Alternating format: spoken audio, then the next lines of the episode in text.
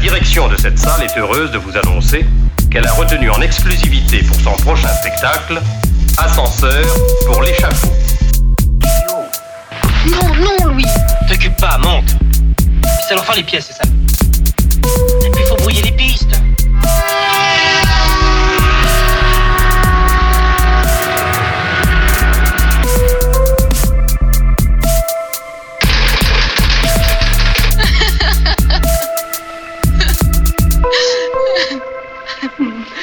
Coucher. Julien Tavernier. Okay, guys, this is Chris again. I spoiled my Bionic Commando rearmed in this episode. Damn. Holy shit. And Detective Pikachu. We spoiled that too. Well, let's uh, uh, let's. Let's guess get the party started. Like whenever you're ready, you just roll this bitch on. Did you practice your intro in French? Yes. Are you ready? Yes. Yes. Welcome to this week's episode of Midweek Matinee. this Ah, week. Was that not French? magnifique. That, uh, oui, magnifique. Well, this week we're discussing Elevator to the Gallows, a French movie. What, dude? What a dope name. That It really is. It's an amazing fire name. The um name for the UK was not as good. Lift to the scaffold. You're Why? kidding me. No, that's the actual UK name. Why? What does that have to do with scaffolds? and I won't even pretend like I'm going to try and pronounce the French name, but it's I'm cool looking, going- I guess. I don't know how to say it. You got a cool title. I am going to assume that they were trying to use the same imagery, but not be as dark with it. Because, like you know, we all know what a gallows is. yeah. But if you say, uh, if you really think about it, a gallows is built on a scaffold. You just walk up to a scaffold that has strategically placed levers and you know little dropouts. So it's like a really crappy. It's almost like a you bought the movie from Walmart and they censored it, like they censored the name so Yeah. that you could actually buy it. Not to get But, off uh, on too much of a tangent, but they did that with Satanic Panic. The Walmart Oh, yeah, they version just called just it says Panic. Panic. Yeah. Yeah. Luckily, it Ah. was just a slipcover, so you could like take that off and it would be fine. But also, like if you want the slipcover, then you're like kind of fucked. Bro, you're not. You got to be scared of those kids listening to Metallica. hey man, And you got to remember. Walmart started in the Bible Belt. Fair enough. but Elevator to the Gallows, that's what we're discussing this week. It's a 1958 French movie, a crime, I guess like noir. Yeah. hmm Um, I guess we can start out with what everybody thought of it. What about you, Brett? How'd you like the movie? I was a little surprised. Uh, I think we kind of already talked about it a little bit earlier, where the movie's interesting, but at the same time, it's kind of I don't want to say it's entirely straightforward because it's not. Um, but I almost think that I may have thought it was even more unique and interesting because of the fact that it was a culture shock from us. You know, just being in black and white, being dated, uh, and then not not only that, but the culture of uh, in France is so different. Um, it was just it was interesting. I really I did enjoy it, um, but I, I think it shows it's interesting to show how much movies have moved forward as an industry while also showing areas in where they've not really moved that far forward and also just kind of shows that like well-made art is still compelling years later Yeah, for sure. What about you, Chris? What did you think overall? Um, it's hard because I I think this movie was really good at in 1958 when no other movies existed. You know what I mean? Yes, this Obviously was, in fact, the first movie. I guess I I guess I just mean that like they were able to get away with a lot more um, let's call it convenience because there weren't people sitting there like, "Well, this is very convenient," and whining about it, you know, which I'm Sure. planning on doing. So, uh, yeah, I, I don't know. I get I, I liked it. It was good. Well, hold, before we go too far, I guess what do you mean by convenience? Uh, I don't really feel like much of the movie actually did feel as bad as a lot of modern movies, where it's like, oh, that just happened for convenience sake. You know, it, it you- seemed like everything had a reason rooted behind it that tied back into the Yeah, I don't- larger story. I don't mean So I that guess- the story doesn't work. What I mean is she walks into these random people's apartments because she needs to. Hmm. Yeah. That's And- and- convenient. And, well, and, and see that that's fair. And now that was one of those things where I kept looking at it. That was one of the only parts that really kind of got me. I was like, this is interesting. Yeah. But it seemed as if the way the movie did it was not like suddenly she's just in an apartment because she needed to be. It looked like as the movie built it up as maybe that was the culture at that time, or maybe that's still something that's not unlike the culture in France. And you know we're dealing with that from over here, and it did. It came off as weird as hell to me, but at the same time, when I really started thinking about it, even here in the South, depending on where you are, a lot of people still leave all their doors unlocked and Yeah. friends and family Well, that- just walk in. that is not specifically my problem with it. I've Yeah. played Pokemon before. I don't really mind walking into people's houses. My problem was the fact that she only knew this girl from the flower shop, but she was able to find her home, get into it, wake them up because the plot needed them to. And I that's mean- what I mean by convenience. See, and, and that's where I again I kind of argue. Like it's, they set up that she recognized who it was, and it made sense to me. It's like she went to the obvious spot where you'd start. Like, hey, is she here? I need to talk to her. Okay, well she's not here. Okay, well where does she live? And now, Yeah. don't get wrong. It was still tense and odd the way they did it, and I thought that was on purpose because you see the flower shop woman being like, "What the hell?" Yeah. Uh, Did she ask? Because I might have missed that part, and then all my criticisms are invalid. But to me, I saw her look, her realize that she needed to find these people, realize Mm-hmm. the girl was in there, and then she's in her apartment. So I, maybe I missed a thirty second scene where she's like, "Where does she live?" But even yeah, you missed that scene. Okay, well then I'm gonna delete the episode and we should just start over.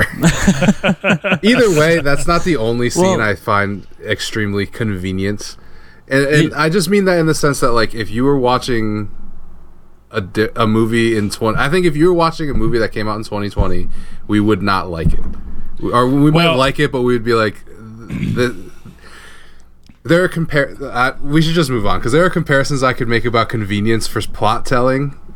Well, I want to get to that we stuff make. for sure. Yeah, But Yeah, um, I do want to ask has Joshua what he Yes. thinks real quick, and then we can jump into discussing random shit about the movie. sorry. No, you're good. so Joshua, what did you think? I apologize. Somebody's fucking bumping music super loud outside my window right now, and I'm just like, do I wait? Is do it I? Tupac? Uh, I wish. Uh, it's Ah, way man. more modern. Um, I'm so out of touch with what the kids are listening to. Uh, no, 2020 uh, Pac. Is it Lil Jon and the East Side Boys Get Low?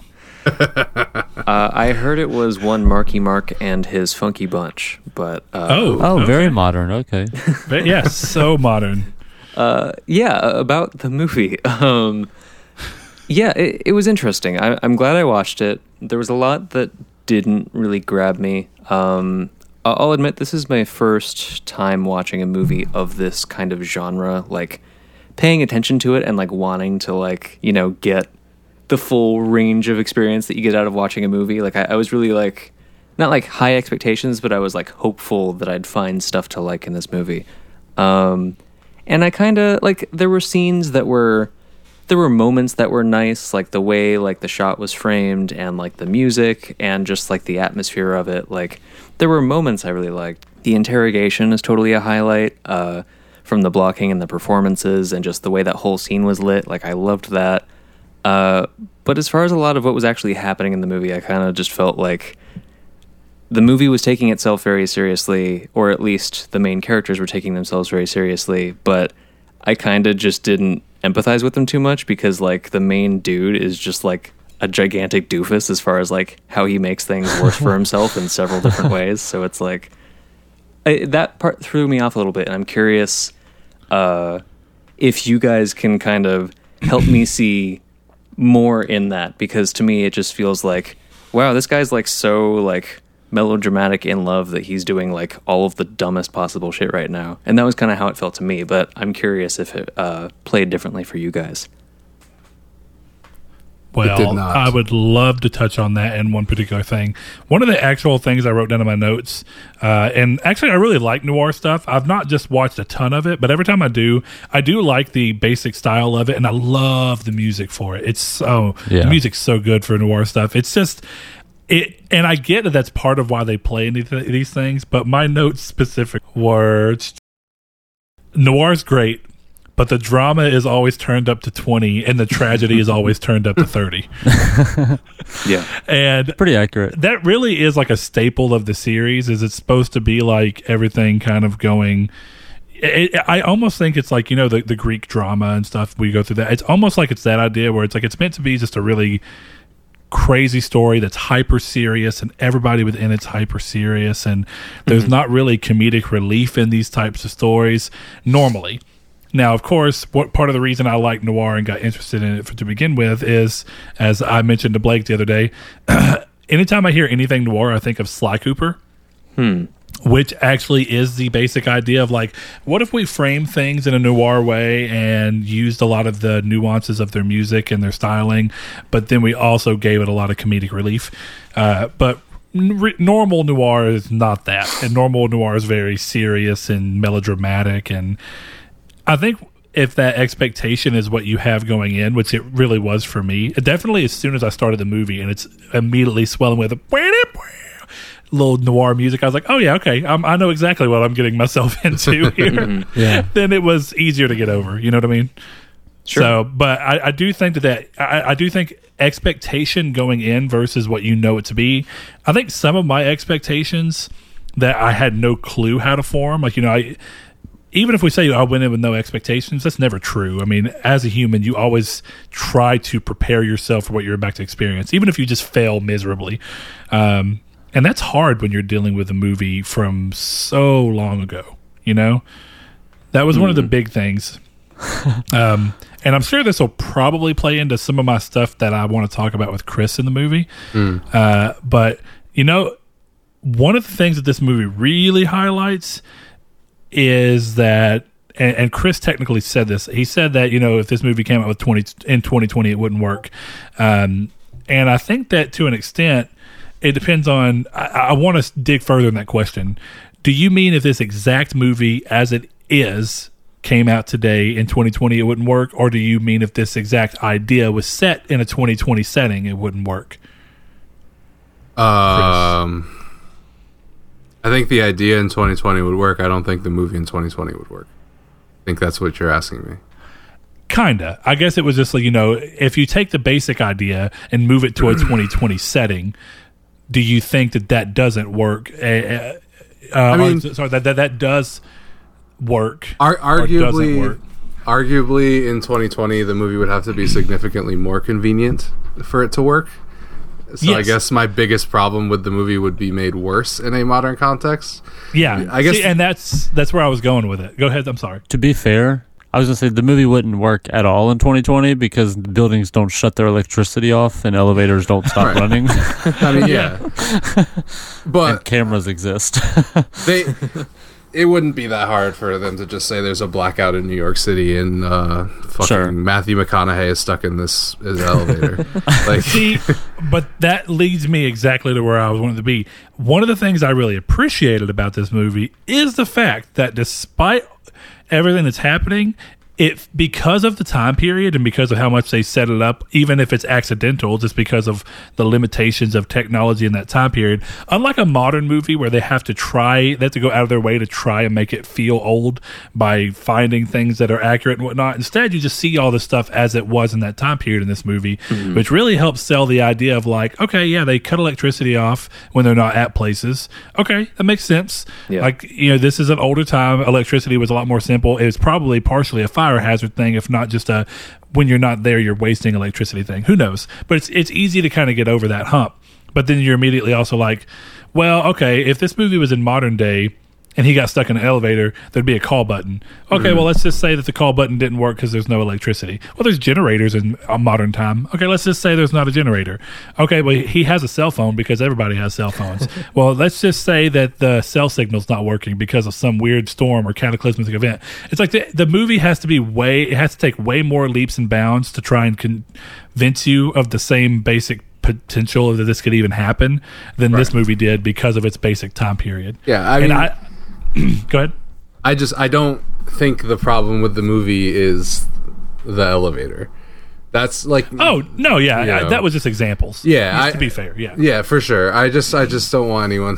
yeah, I don't know. Um, Do you just hate elevators? I mean, I, I don't love them. We need to watch that M Night Shyamalan movie, Devil or whatever, where it's all on an elevator. If I remember, I didn't watch the movie. I just remember the trailer. feel I like think I wasn't saw that one in like theaters, but it was so forgettable that I don't remember anything about it. But Chris, what are um what are some of the more like specific I guess conveniences that you're talking about? Not to put too much like weight on your shoulders. I don't know. I, my my biggest problem was mostly with the apartment scene. I don't know. I I don't know. Uh, You've kind of taken the sales out of my criticism, Well, like but I still don't think that scene works. I still think that scene pulls me out of the movie, even if she does find out the address. Like I don't know. It's another culture in another time, but Sure. that uh, scene just doesn't work for me because it's just dumb. That's really the problem. Is that Look- scene to me was dumb. I'll, I'll give you a little more credit. And again, you know, this is like with us being in our modern time and just maybe we're just trying to give them the benefit of a doubt and mm. assuming that it's not something weird. But I'm definitely with you in the sense of the one part about that that kind of made me go, huh.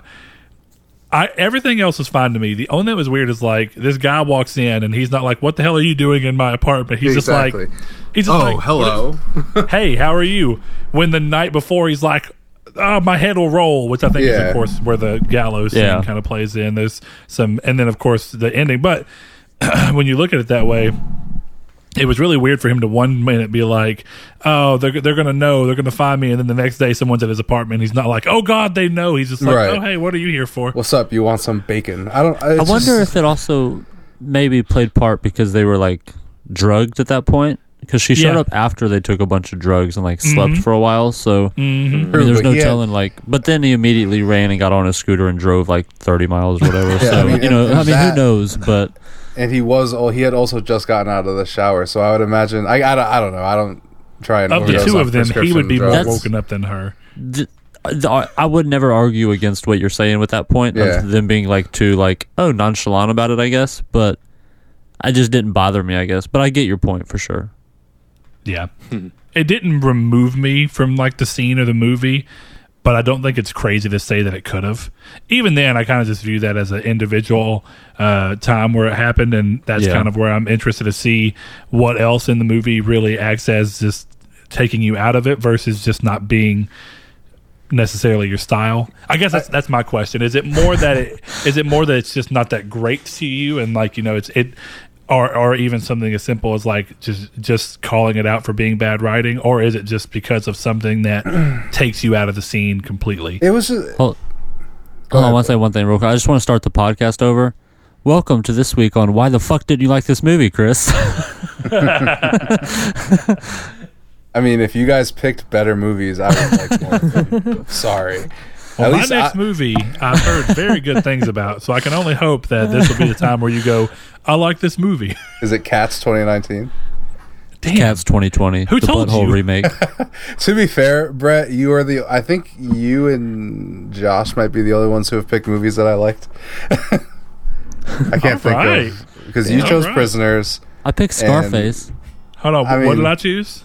Prisoners was the movie of yours that I Oh, yes. Yes. You also chose the Belko Experiment, so you're still on the shit list.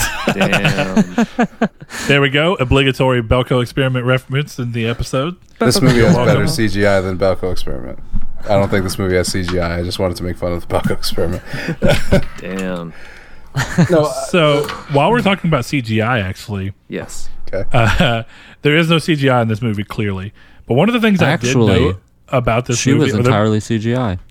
Oh my god, dude, Can you, they that looks better than fucking Princess Leia did at the end of Rogue One. What's going on here? Did they capture some magic? Uh, no, but uh, It's actually thinking of. CGI brings me back to the idea of just effects in general. And I really, one of the things I brought up here is like, of course, the movie doesn't demand a lot of effects or anything like that, but the movie does show where effects have come a long way. But it also just as equally shows to me how much smart editing can be used to negate the need for effects. Yeah. And there's only one scene in the movie as a whole that I was a little surprised they kind of kept in the way they did when they still could have edited around it or framed around it in such a way where the plate didn't require them to see the stuff. Uh, you can do what I always call effects via suggestion. You don't have to show me something. You can suggest everything else around with noise. You can bring a ton of things in to immerse you into the moment and let you know what's happening in a way that feels believable. And the only scene in this movie that's just a little bit weird, but still pretty good, is when he shoots the guy because it kind of has it kind of has the classic like he has a gun and he pulls the trigger, but nothing happens to the guy. But the guy's like, ah. I've Yeah. been shot. Yeah. And I kind of kept thinking to myself, like, you know, if they framed that a little closer and they moved the plate in to where what they're going to do is have it framed more around his upper, then what you can do is you can suggest he's been shot with facial expression and audio, not only with a gunshot, but of course his his responses. And you can leave out the slight I guess that I really would say that that almost pulled me out of the scene. Like you leave out that little moment that could act as a way to pull you out of the scene. For the most part, that scene just chose to use smart editing, and then for some reason, right there, for like a split second, they just leave it in. Uh, and of course, that goes to show a lot about old movies in general because used to, if they had something like that going on, you know, in modern times, if you decided, you know what, let's just zoom in on his face more, you could just do that in, in post. You could just say, okay, what we're going to do is we're going to zoom in on the plate. That way we have exactly what we want. Mm-hmm. Awesome. Here we are. And then you'd go on about your business, and that would be your new take. But they didn't have that convenience back then. So it's almost like how you filmed it is how you have to deal with it. Yeah, I was almost surprised they didn't just focus on the barrel of the gun firing because Yeah. I, I I laughed that entire scene. I was like, I'm supposed to feel something, and this is fucking hilarious. Well, and I almost like you know again suggestion like you talked about. I think the way to pull that off right is to focus on the barrel of the gun, which they actually did do. It's just then they decided that they needed to show you the other guy. I think it would have been a much better setup for them to show the scene of the barrel, you know, of the gun, kind of pull in close to it and see him, uh, you know, uh, Louis or whatever, uh, do his thing, and then cuts to the guy on the ground with fake blood on him then, which I know they could have done fake blood by then. So if you kind of do that, you suggest that he's been shot from a number of different things going on, then you could still follow up the scene by having the wife come out and lean down on the ground over him and be like, "Oh, you've shot him," and then focus on the gun again and back on him, and then bam, and then you see her on the ground, or maybe you don't even need to see her on the ground because again, it's the implied death.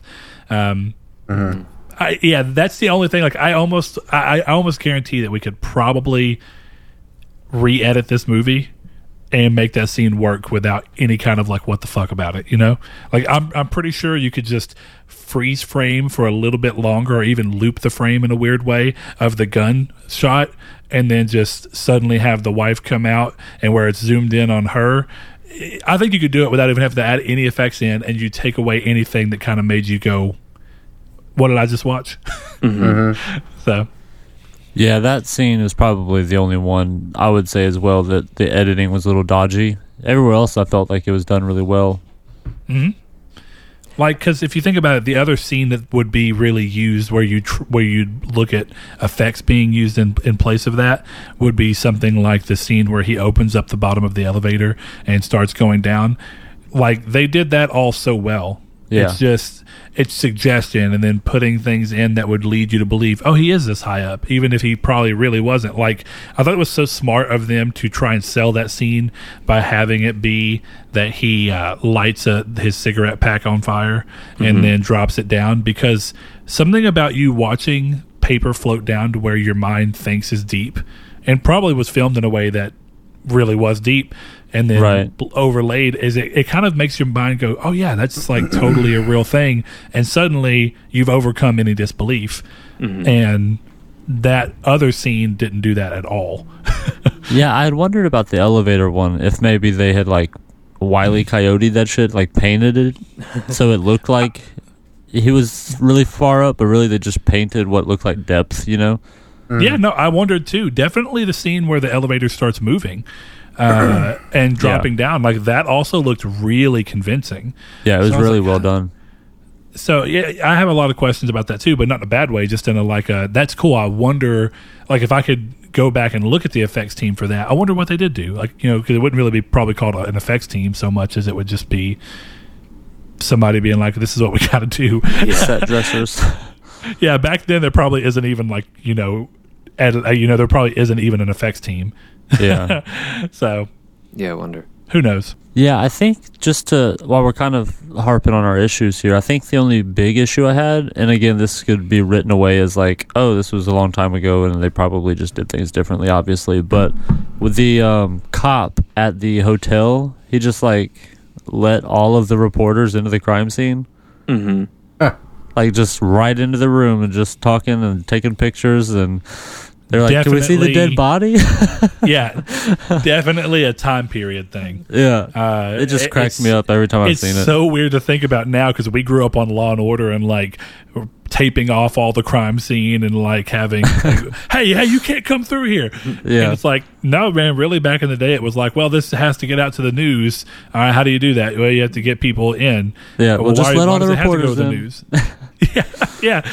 It's it's weird, and I even like how the movie kind of decided to talk about that for a split second, where the uh, the guy was like, "Of course, the reporters insist." yeah.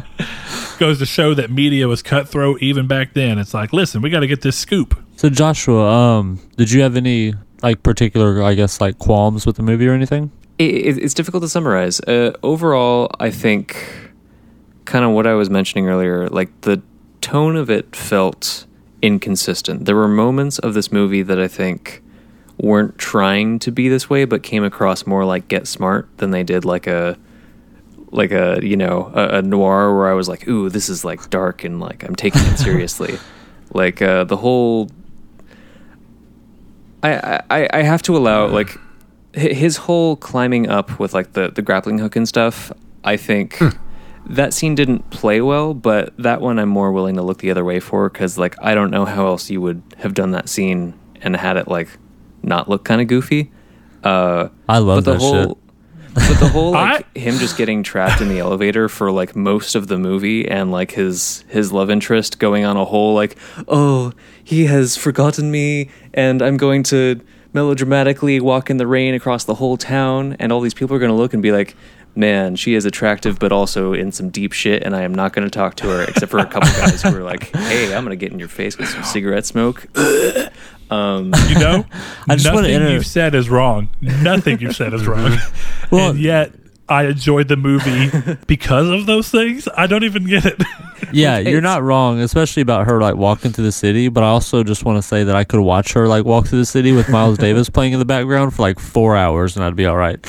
And it's like I, I love the the stylistic elements of this sort of thing. I mean, like I've I, I've only seen bits, and I've just always had like a fondness for it. So I've wanted to dive in and watch more of the movies. So it's like I'm totally rooting for something that's melodramatic and something that is way over the top as far as seriousness and drama. It's just the way it was delivered made it feel unintentionally comedic to me, and Sure. It didn't help that at least like the main dude for what he was trying to pull off was not really competent at all. So he just kept making his situation worse, and it didn't feel like Yeah, it didn't feel like tragic. It didn't feel like dramatic irony. It just felt like, well, I, you got yourself in this situation. play stupid Like, games, win stupid prizes.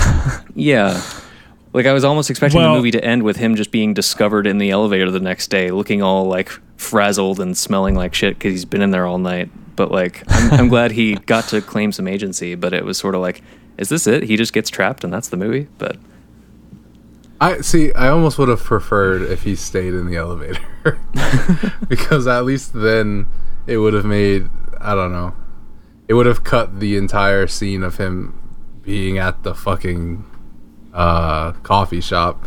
Which I felt like that was such like a weird, s- scene for me because it was like it felt unnecessary. It was like everybody knows he's wanted, mm-hmm. He Like, didn't and- know that at the time, though. right? But the cops were the ones in the buildings. Just open the elevator door. He's in there, and there's a dead guy upstairs, and you have the same part of the movie, I guess. I Well, they I went up more- and he went down, so he I went, like they didn't realize Yeah. that he left. No, I know. I'm just saying. I don't know. Oh, okay. I He's essentially I guess I saying like understand. rewrite the movie and you still get the same effect. yeah. Oh, Yeah. gotcha. uh, which I don't completely agree with. Yeah, I but don't agree with it I, at all. at least I get where you're coming from, even if I don't quite agree with it. Um, one thing I want to go back to, um, I guess I don't I, I don't share in the fact that I feel like he was necessarily shown as incompetent or not necessarily the right person for the job. If anything, I'd say what makes this movie so weird is that for a movie where it seems as though he is supposed to be a main character, it's almost like Louise in the in the flower shop girl Veronica or whatever. Uh, a- a- almost feel like surrogate main like and I guess they are supposed to be that, but a lot of the movie felt like it was really about them more than it in a weird in a cool way in a sense because it did feel like it was kind of them mirroring but gender swapping uh, to an extent. Well not i wouldn't say gender swapping though i guess you kind of were is like for the young couple you have the girl who's like well maybe you shouldn't do these things and the guy who's doing it. And then you have for the other thing from what we can kind of assume from what we've seen it seems like the the uh, Florence, the the girl who's the love interest here uh, for the for who is weirdly the main guy. It seems like she's kind of the bad apple, and he's just doing. He's kind of just going along with what she wants, and you see that in the fact that she's like he couldn't go through with it. So it's like clearly she's the one who's more of the messed up one, and in the situation with the younger couple, it's kind of inversed, but it's almost Yeah. like it's trying to represent a similar thing, and that like they come through and even at the time where you don't realize that they're not taking anything that's going to really kill them, you assume it's like cyanide or something. Yeah. Uh, you kind of go, interesting that they choose to live and end on that because just like our main people that we started off with, they're not going to get to see their relationship through due to a, you know some complications that arise from the slightly ironic but kind of interesting take on the fact that they went out and lived as if they were this man mm-hmm. And his love interest. I, I don't. The again, I don't. I don't think that the movie's like cut and dry. I definitely think it's got some like trying to mirror its themes and other characters and and play around with them that way. I just think that the biggest thing that the movie has going against it, even though I did enjoy it, is I don't really think they built the main male character up at all.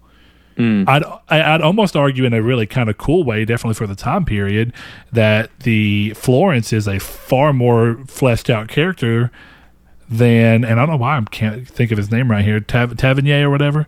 Mm-hmm. Um, but yeah, it's like the fact that I'm even having a hard time remembering his name is interesting because it goes to show how little of a focus he really is in this movie. Yeah. Mm-hmm. But back to my point, I don't, I don't, I don't think that he was incompetent with everything he did. Even honestly, I didn't really feel any kind of weird about the scene where he's climbing up the grapple hook. I was honestly surprised that it looked as good as it did. I was kind of like, okay, cool, mm. here we are. And I felt like a lot of attention to detail was put in that scene and that and that build up moment where it's like, hey, can you cover for me to his first you know employee and being like, hey, don't interrupt me at all, but I'm going to be in my office. So he's trying to clearly set an alibi mm-hmm. Then he's going through and going outside of the building, going for this secret meetup. Of course, does all the things he'd need to do. Has her, you know, his his the guy who he showed it as suicide. He took their own gun and made it look like a suicide. Locked all the doors behind him. Did all the things that would look like it was something that wasn't tampered with.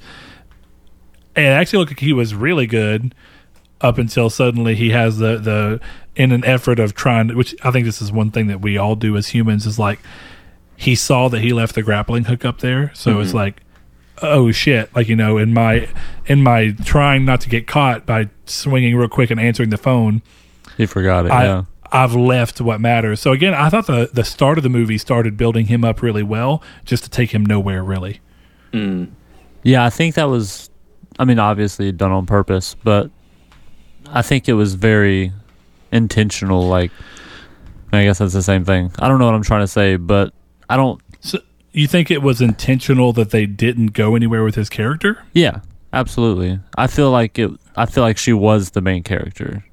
Well, I agree there, but she's supposed to be the oppo- uh, I don't know. I mean, I guess it just felt like if it's supposed to be a couple, which the other, as I called them, surrogate couple that's kind of acting as your lead roles, they get to go around. So you'd think the mirror would be Florence and Tav- Tavernier or whatever his name is.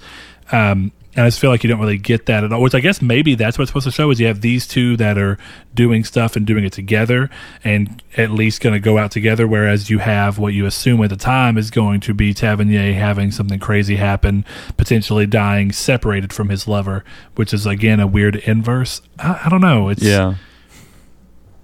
Yeah, it was really interesting how the two couples kind of played off of each other without yeah, like intentionally doing that. yeah. Well, at least within the confines of the story. It, but, Well, yeah, I mean they were written intentionally to do that, but yeah, like Yeah. to not to their knowledge as characters. Yeah. I I mean, in in some ways, I really like that, and I, I I see what I think the movie was aiming for, and I think it succeeds in some fashions and doesn't succeed in other ones. Um, Yeah. But it did feel like an ambitious movie for its time period. You know. Totally. Yeah, I will say to Josh's point too. Um, this was kind of like the first one of these, I guess. It like launched the like the French New Wave, which was a bunch of like noir crime thrillers. To my understanding, now I'm not a film history buff or anything at this point, so if I get that wrong, excuse me. But it's widely regarded to be one of the first to really launch that wave. So Hmm, if you cool. did like this, but felt like it could have been better, there might be some better ones that came out in the later years. Good to know.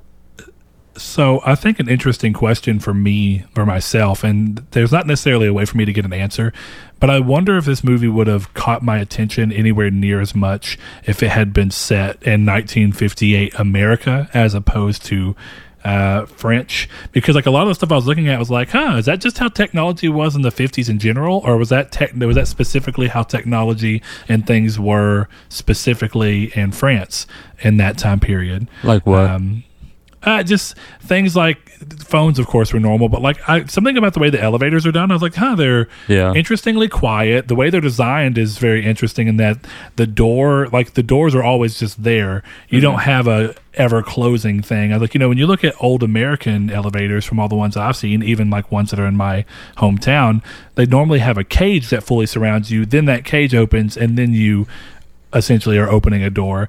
I, I don't know. It just it, it felt different to me in a cool way. Even like seeing some of the old like his little clock on his desk that was like the cylinder that had the little That shit was flipper cool. panels in there. I was like, that's a really fucking cool clock. I really want Yeah. one of those. And it, I but I've never seen anything like that portrayed in older American movies. Like if we go back, we're not. I don't think we're far from that time period in uh, the middle sections of Once Upon a Time in America, and we never see anything that feels as distinct and different to me as that. Which I guess Yeah. maybe will answer my question. Some of the things that I think sprung my interest the most was just the setting and how different it was and the novelty of that. Whereas Once Upon a Time in America is just a fantastic movie. Um, this is still an okay movie, but I think it's set. I think even more highly of it because of the fact that the setting itself was unique and foreign to me. There were moments where I felt that, but I had, yeah, I, guess a lot of it felt pretty standard to me. Like, it, not a lot of it felt distinctly French. And there were even some scenes where I was looking at the background and I was like, they could have shot that in LA. They probably didn't. But this looks very similar to areas that I've actually driven past that are kind of kept to look a certain way for filming or whatever. Yeah, that, that is an interesting thing, I think. Visiting a movie that's this old, but also uh, from another country is like that kind of uncertainty of like, is some of this a little bit like different and I just wouldn't know any better or what? But yeah, it's cool you mentioned that. Yeah, the um the setting was really interesting too. What for some of the conversations that they had, like the um, the younger couple when they were at the, I ca- keep calling it hotel, but I don't know. I guess it's like cottages. I guess. I think that they specifically referred to it as a motel, which again, coming from Okay, America and seeing motels, it's like motels are crappy here. Yeah. like Never seen a nobody wants to stay at a Bill motel here. right. It's like, this one's got like specific garages and shit and it's got like hangout areas and fucking buckets for champagne. What the fuck? Yeah, they're apartments. Like, there's no if and or buts. These are apartments. Well, there was room service.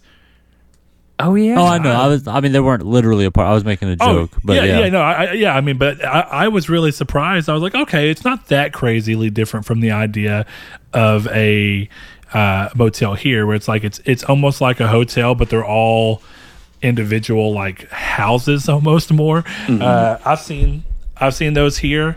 But what I've not seen is those with the same amenities you would typically find at like a higher end hotel.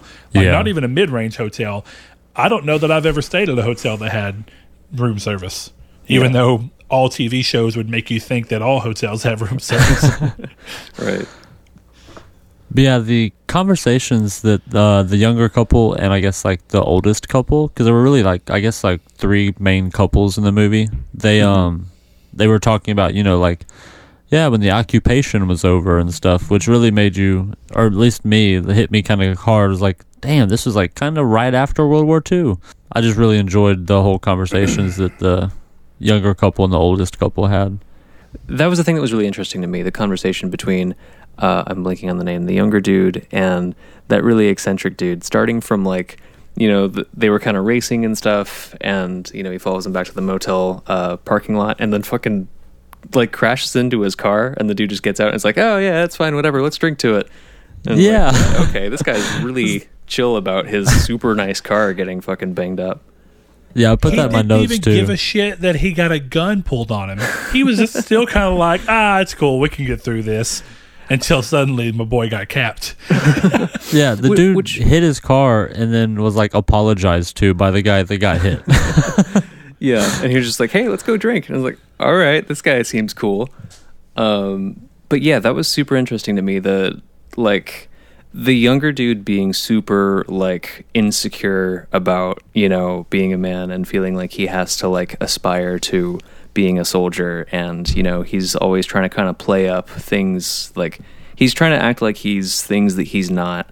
And it's interesting seeing this guy who seemed like he had some experience of war. It wasn't totally clear to me. Maybe you guys got a better read of it. If he like was a soldier at some point, or if he just was in a place that was affected by the war. It it definitely sounded to me, and I think there was actually a line that confirmed that he was at some point in time a soldier. Hmm. Because that was super yeah, I don't like remember him, particularly. like having that perspective of like, dude, you do not want to be involved in that, but not even being like traumatized the way we often see it portrayed. Just him being like, yeah, fuck it, drinking's better. Like, so it was super interesting. Like just that that whole like you know a, a younger kid who's really like trying to like aspire to things to like make something of himself versus this dude who's been there and is just like you know by all means do your thing but that's not what you think it is so it's probably not going to give you what you want Yeah, Yeah. you know what was weird about that scene in particular to me was the fact that at first I was like, is this just a guy who's trying to be more than what he is?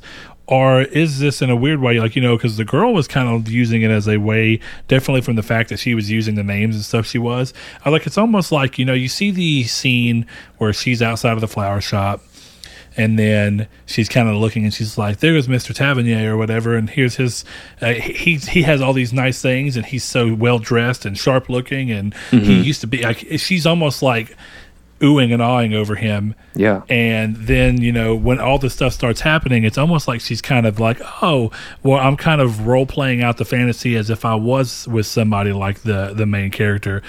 And at first i was like okay so is this the kid just trying to be a badass and getting something out of it or is this him kind of in a weird way buying into the daydream of like well let's you know what if i was tavernier because she told uh she told Louise that he used to be a soldier. So like, is this him trying to pull more from who the who our character is, or is this him just trying to fit in with this older guy and feel like he's adequate and deserves to be called a man? It was just, it was a really interesting scene because you're not quite sure which one it is, or to me at least, it wasn't immediately uh, open as to what it was that he was trying to achieve but the end goal was the same. Or I guess I should say, what's his motivation? The end goal did always feel like it was the same.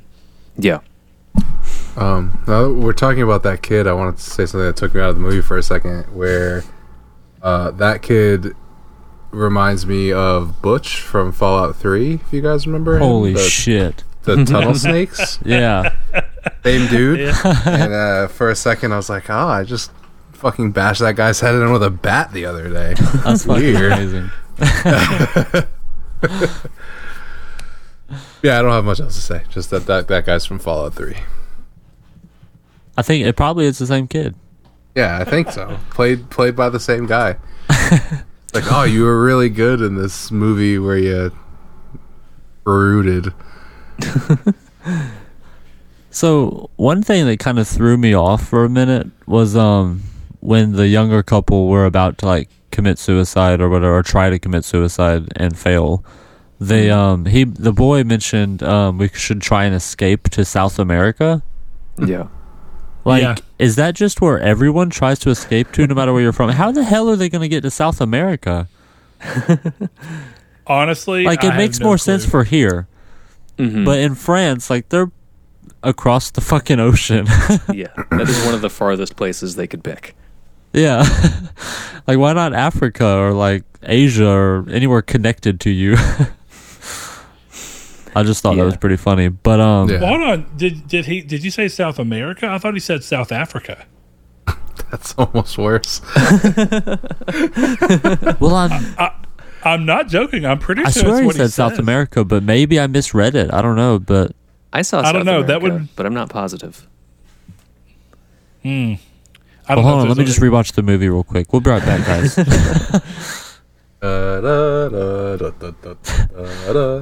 But um, so what are some? We've kind of talked about the qualms we've had with the movie. So what are some of the scenes or anything really that you re- really enjoyed from the movie? Uh, Chris, what about you? Uh, I'll tell you. Well, so the one thing that really stuck with me because it made me really uncomfortable was when he had the door of the elevator open and you could just see his face through that crack. Yeah, I kept expecting him to try and squeeze through, Yeah. and my asshole was puckered that some entire Final time. Destination shit. It was all yeah. I was like, he's gonna go through, and this is gonna cut his head off. Why? Like, but yeah, that that scene just I hate. I it was hard to watch because I just kept expecting him to do the dumb thing. yeah. What about you, Joshua? Anything really stick out to you as something you enjoyed? Um, I mean, just that whole interrogation scene. Uh, once it was like, okay, cool, we're just like we're in a room and we're just like having like, you know, dialogue, and we've got like these. I thought it was really cool how they established like we've got these three different personalities. We've got the two like we've got the detective and uh, the dude helping him out who are kind of doing like this good cop bad cop kind of thing. Granted, there's they're still being pretty conversational about it, which is also I think a little surprising for me, just in depictions of interrogations. This one was definitely on the more relaxed side, um, Yeah. which was it, it was cool to see. I, I mean, you know, uh, it, it played to the drama better for sure, and it was interesting. Like, man, they're like letting him smoke and stuff, and he can just like stand, and they're not like yelling at him. Um, but I mean, the whole like the blocking, the lighting, the dialogue. Like, I loved how one dude would be talking to him, and the other would kind of like disappear into the background, and you could just faintly see him, but it was almost like he just disappeared into like a curtain of black, and then like he'd kind of come up again when he had Yeah. something to say. Uh, Yeah, that was a really beautiful scene. Yeah, I loved in, in like that. a really really weird good. way. It's just it was striking. I guess would be the better word. yeah, Yeah, it really reminded me, and this is going to sound pretentious, probably just because of like the the conversation around the movie, but it reminded me of some scenes from like Citizen Kane. I don't know if any of you have seen that, I've not seen it. but No, the I, lighting, I actually, yeah, no, I, I definitely get what you're saying. yeah, some of the lighting in that movie was very. It was almost identical to what they did with this one with the interrogation scene. mm. Yeah.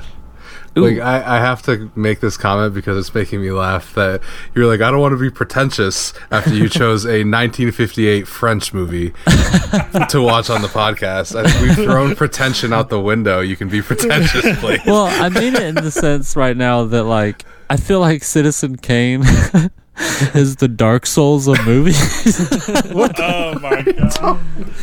just in the sense that it is constantly brought up as like this is the citizen kane of this does that make sense for I anyone can't. listening who I doesn't wa- get I what the fuck feel he's the talking need about. to argue with you, but I can't argue with you either. Citizen somewhat of Kane. a Jimquisition reference. Holy shit. I just meant it in the sense that people use that movie as like the catch all for like hmm I know. You know what you I mean. just, you Like, just I'm not said it. I was comparing like, are Citizen you- Kane to are you Dark fucking Souls. kidding me? I think I saw some. Are you are you sure? Are you are you sure? I mean I got the same emotional response out of both. Exactly. I threw my There controller in rage. That's that's what I was looking for. so anyways, go ahead, Joshua. Didn't mean to interrupt with Dark Souls. It's fine. I was just looking for some Citizen Kane Funko Pops. Um, yeah, that was definitely one of the standout scenes for me for sure. Uh, I'm trying to remember which scene it was. It, the music stands out to me more than anything. It was when the music really picked up and it, it felt like a little bit of like a. It had like elements of a chase sequence, but like it, there wasn't a chase happening. I, I'm blanking on which scene this was. Um, but in, in any way, in any case, this is just me trying to shout out the music. Uh, well, a lot Yeah. of the time it was really low key. Uh, it definitely felt like it struck the right balance, and I really loved how it like it just set a nice kind of atmosphere for a lot of these scenes, and especially for some of the wordless moments. Uh, you know, like the ones taking place in the rain, where it is just sort of like a, a long meditative walk. Uh, the music was a really nice touch for all of that. So I, I definitely, uh, w- when you pointed that out the other day in the chat, you're like, "Hey, yeah, Miles Davis did the score for this." I was like, "Oh shit!" I'm like way more interested in seeing this now. So Yeah, it was cool. yeah. He really knocked it out of the park. I think. Yeah, Yeah, for sure. The music the, i think the biggest thing that i loved about it was just the restraint that it showed. It's like a lot of the a lot of the movie is okay with silence. And i think that's you know it kind of builds into the idea of what noir is. It's like a lot of it's kind of weird drama and slightly uncomfortable moments. And i think that choosing to have nothing sound wise and uncomfortable moments can really go a long way uh, because it almost has like an emptiness to it.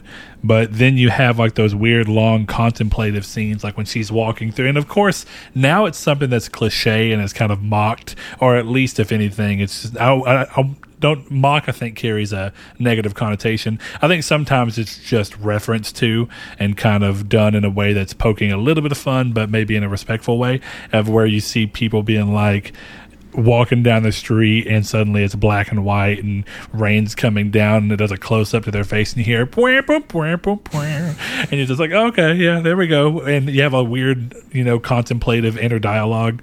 But mm. you know i think if you can remove yourself from it being something that's just so everyone knows it in culture and it gets referenced to a lot. I think if you just look at it as like when that was probably still something that was relatively new to cinema and not so overused, I could see that really being really cool in like theater or upon the first time you watched it. I really think in theater it'd probably be really cool, uh, kind of having that collective moment with everyone in a time period where it was still so fresh. Totally. Yeah, and I mean for like all those tropes, like I I love when something has key stylistic elements that just like any you, get a hint of any one of those things and you just immediately can as- associate it with like whatever the trend is, whatever the style is. And like obviously film noir has a bunch of those from like just the being filmed in black and white to dramatic lighting and more dramatic dialogue and yeah, as you had mentioned, a lot of the soundtrack choices being very down tempo, jazzy, soulful, kind of just like uh, feeling like there's a lot of sadness built into the music itself. Uh, I definitely love what those things can do, and I guess with a lot of this movie, I felt like I, I was a little underwhelmed with the execution of it, and I wanted more from them, but it was a little bit of like I, I'm I'm hoping it it you know I'm hoping it wins me over more than it is, and ultimately it was kind of just like you know it was okay, but you know Fair. Yeah. What about you, uh, Brett? Do you have anything stand outish to you? Uh, well, a little bit, and and I don't know if I'd say in contrast, but I, I kind of touched on it already. But I really love the beginning of this movie and how it came in. Uh, to me, I really love the the attention to detail is really the best way I can kind of describe it as. It's like I like the fact that they kind of show him setting up an alibi, going out of his window, putting his gloves on, pulling the gun out, uh, you know, looking over and having it to even look. It's like, oh, well, he's going to put the knife against the door so that he can get it to lock behind him. It was just Yeah. small detail that I was really surprised to see that long ago, I guess would be the best way to describe it. Like, even something as simple as setting up the fact that she was going to be sharpening pencils, so that's why she didn't hear the gunshot was cool to me. I was like, I, I don't know why. I just really appreciate that little detail being in there. Uh, but I also like how the movie just immediately starts off in the thick of things, where it's like you don't have any explanation for what's going on. You have no clue why he's doing what he's doing. Suddenly, he kills this man, and you don't learn until very close to the end that it's because of course you start to get the idea from the from the you know Florence because she's like I bet he didn't go through it. So you're like well she at least knew what it was. Did that have to do with her or was it just that something that she knew was going to happen and maybe it hinged on if he didn't do it it was going to cause issues for them? But when the movie finally kind of nonchalantly gives you that like oh I'm Florence Carala or whatever I was like oh okay I like that they didn't like they gave it good pacing and they made it an interesting reveal without making it too big of a, of a moment for the story like a lot of movies do now where it's like when there's a twist we want to throw it in your face hard and be like blah blah blah i really just appreciated the fact that it was kind of subtle and they went along with it and it kind of changed the way that i viewed things moving forward uh, in a cool way. I was like oh this is interesting. Now it all kind of it's kind of that one little bit of information that makes all the other puzzle pieces come together and I, weirdly enough, I genuinely did not guess that at all. Like I had my own little theories in my mind, but that wasn't one of them. uh, which is, I don't know if that says about my naivety or, or I don't know. I think part of it's just being caught up in the movie. Um, Got bamboozled. but the other thing is just, yeah. The other thing I'd say is just the movie in general. I had such a fun time watching it because, like, you know, the only other black and white movie we've watched for anyone who's been following through this is The Lighthouse, which was done even more so. You know, it was actually tried. Uh, they they found a camera that was from the time period in which they were trying to shoot with, and they went out of their way to make sure they matched that. And it's a striking movie in its own way, but something about the way that they lit that movie, and probably partially because of the way that the camera actually works, um, from being even much older than the camera they would have likely used for this movie. Um, the the lighthouse seems very sh- sharp, I guess, in like a, a noisy way where it kind of seems harsh, and there's a lot of noise on items, like you know, visual noise, Yeah. where you can kind of see like little speckles. And this was really soft and clean and detailed and high contrast, but not in a way that felt like it was doing it because you literally just went to your TV and bumped the contrast up, which is kind of Yeah. the vibe I got from the lighthouse. But this was kind of like soft and smooth and a ton of detail yeah. while still like it was really interesting to Uh, to look at. A lot of that has to do too with this being um, a Criterion release, even though it's on HBO Max. It's still had, like the Criterion logos. They're using that scan of it, I guess. And they um Criterion does a lot to restore the um, films and such. Okay, I'm Oh, glad really? that you said that because really, I was just watching it, and I've heard you speak of Criterion before, but I didn't really know what was all involved with their stuff. Oh, the burnout But- guys. Yeah, Yeah, yeah, yeah. The ones who are going to come back and ruin Need for Speed. Um, Whoa. Damn. Whoa! Um, but yeah, I didn't know what went into that. But I, the whole time I was watching this movie, I was just like, "Man, this is really beautiful." yeah. I, and I didn't see many artifacts. Like I, I thought of that. I was like, well, "Are we watching one that's been improved?" But I, I didn't see any artifacts of what you would normally find when people try and do enhancements to stuff. So I didn't know how beautiful the original, you know, movie itself was. Yeah, I'm not hundred percent positive um, exactly what they've done to this movie, Yeah. But I've seen some YouTube videos about their process of restoring films that even ones that have been like degraded almost where you think you couldn't use them, I guess. Mm-hmm. But um, so I'll post Awesome that that in the like Discord that so that y'all exists, can you check know? it out, and then I'll post it again to the social media so anybody listening, you know, y'all can see it as well. You know, I shouldn't be surprised. My mom worked for a framing store here in town for years growing up, uh, and in my teen years, they would do uh, picture restoration. So you could come in with like original pictures that were like from early 1900s, and they you'd look at them and you'd be like, "There's no way they could make that work." And then they would get something and, and restore the original painting or the original picture, whichever it was, in such a way that you'd be like, "I can't even tell this has ever been messed with." It's a really amazing process to watch someone go through and just have a love for original pieces to just be like, this needs to be restored in a way where you can never tell it wasn't this to mm-hmm. begin with. Yeah. Like I don't know if, if anyone's seen the show White Collar, but I find it really interesting in that show where the main character is just so in love with art that mm-hmm. he takes the forging so seriously that it's almost his work is almost better than the original work. I think it's kind of Oh. the same here. I've never watched it, but I do know what you're talking about now because I have Oh, another friend brilliant that told me that, that I thought was really cool. I love that show. I've watched it through it like twice. Yeah, I do know what you're talking about. That is cool. Um, you know, one of the things too, when you look at, uh, I know that Josh kept talking about the lighting in this movie, and a lot of the lighting kind of came out like it was never just like but it was always like that's really interesting. Like, is this does this look the way it looks because they had to try and do very weird lighting to have it show up on camera? Uh, because if I'm remembering correctly, I think Blake uh, had a little trivia piece about the lighthouse, in where in order to get the movie to look the way it did and for the details to come out, light had to be like cranked up way more than what we're used to. So it's like Willem Dafoe and uh, Robert Pattinson are just bli- like being blinded the entire movie. uh, Yeah, they're actually blind now. uh, yeah, but uh, does that sound right, Blake? Is that is that a correct? yeah, that's factoid? if I remember correctly. Yeah, that that was it. So with that in mind, I wonder if that's a real. I wonder if that's just a quality of black and white. And when you think about it, when you don't have color grades, you got to make sure you have a ton of light for the grays that are going to come from that to mm-hmm. be able to be tonally differed. Well, I know So- Eggers also wanted it to look a very specific way as well, and plus Yeah. it's a much older camera.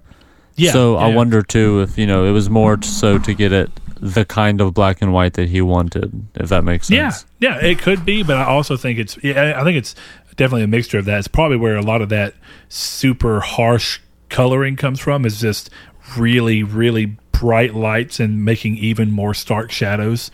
Um, Yeah. So that might be part of that, but at least in this movie, uh, a lot of the times that I was kind of looking and being like, "Huh, I wonder why that is the way that it is." Um, like you know, there's a scene when he's in the elevator and he's using his lighter and he's he has it on and he flicks it open real quick to go along the lines of the elevator wall to where he can remove the piece to try and get the door open. And when he does that, uh, whenever he flicks his lighter up, uh, someone from clearly off screen shines like a flashlight directly at where his hand's at and Oh, where the huh. lighter's at uh, is what it looks like. I can't imagine it's Yeah. anything else because it's such a sudden burst in light and it's radial, not in a way that would make sense from like a Zippo lighter where you're going to have some obstruction from the light, uh, you know, wrapping around your hand and the lighter itself. It looks like it's indirectly lit in a way that's like, well, we're just trying to you can't we can't capture you know the, maybe a flame's light doesn't naturally change the scene enough so you to give it the effect that it's giving off light you have to do that in post I, I didn't know exactly what it was but there was a couple of scenes like that. Even some of the top down scenes in the car had moments where i was like that just looks like fake lighting. Yeah. and i didn't know for sure if it was or not. I definitely felt that too, But- but, I kind of liked it as a stylistic thing. It just felt like i did too. for how deep a lot of the shadows are in a lot of these sequences, I like that there can be like, like like I'm fine with the lighting being deliberate because it still is focusing attention on something that's important in the scene and you know, it just it feels fine. It didn't feel like like I was aware it was light, but it wasn't like detracting from the scene. Yeah. Yes, exactly how I felt, and it was more of the curiosity within me of wanting to know how like how they did it and why they did it. That was kind of what it was. Not like it was something that removed me from the scene. I actually thought it looked kind of cool in a really weird way. Yeah. Uh, like you said, it kind of added to the stylistic flair, whether on purpose or not. Um, but it, it, it just immediately made my more analytical side of my brain be like, I wonder why they had to do that and how exactly they did it. Um, like you know, was it something as simple as a flashlight, or or was it more like a very over direct light that they tried to shine into a spot and and did they do that because they wanted it to look a certain way, or did they do that because it was the only way to get the light to pick up? It's stuff like that. I just find interesting, and it because it stood out not in a bad way it, it makes me I, I- it's almost like something i'll remember the movie more because of it because i can't think of another movie where i was looking at a light and then i was like huh i wonder where that light came from Yeah. uh, but that's probably about it i mean i don't really have much else to add Okay. I was- looked it up on um the Criterion website, and it says it's the new 2K digital restoration of the film. Mm. oh cool So I don't know exactly 2K. what that means, but there Yeah, you go. yeah i wonder what that means too because if they actually are talking about 2k from a resolution standpoint then that's 1440p and doesn't mean you're going to be watching it in 1440p Right, it's just it the original, I guess.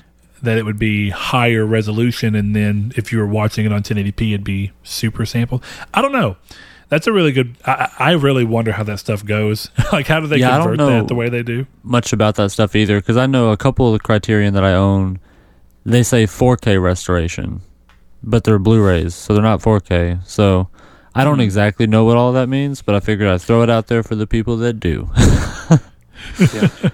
And or just if you're uh, interested you could go look it up Yeah, and It a could be little the difference- Um, do It what? could be the difference between, uh, like maybe the restoration itself is at 4K resolution, and then just they happen to release it on a medium that isn't quite up to spec, but at least the Gotcha. restoration was higher spec, so they'd be able to re-release it again on a better medium in the future if they wanted.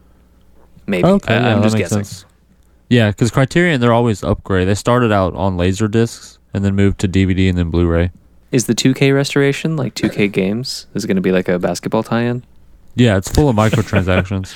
Okay. yeah 2k 2k sports is behind this remaster Yeah. So, I mean, as, lo- just as long to- as I can get my league stats cross-platform, then that's fine. 2K Sports, it's all pixels. One thing I did look up about the soundtrack from Miles Davis for it, it was let's see what it says here. Um it was not just the evocative soundtrack, but the circumstances surrounding its recording that have long since become the stuff of legend. Over the course of a single night in a rented Paris- Parisian, it's a studio in Paris.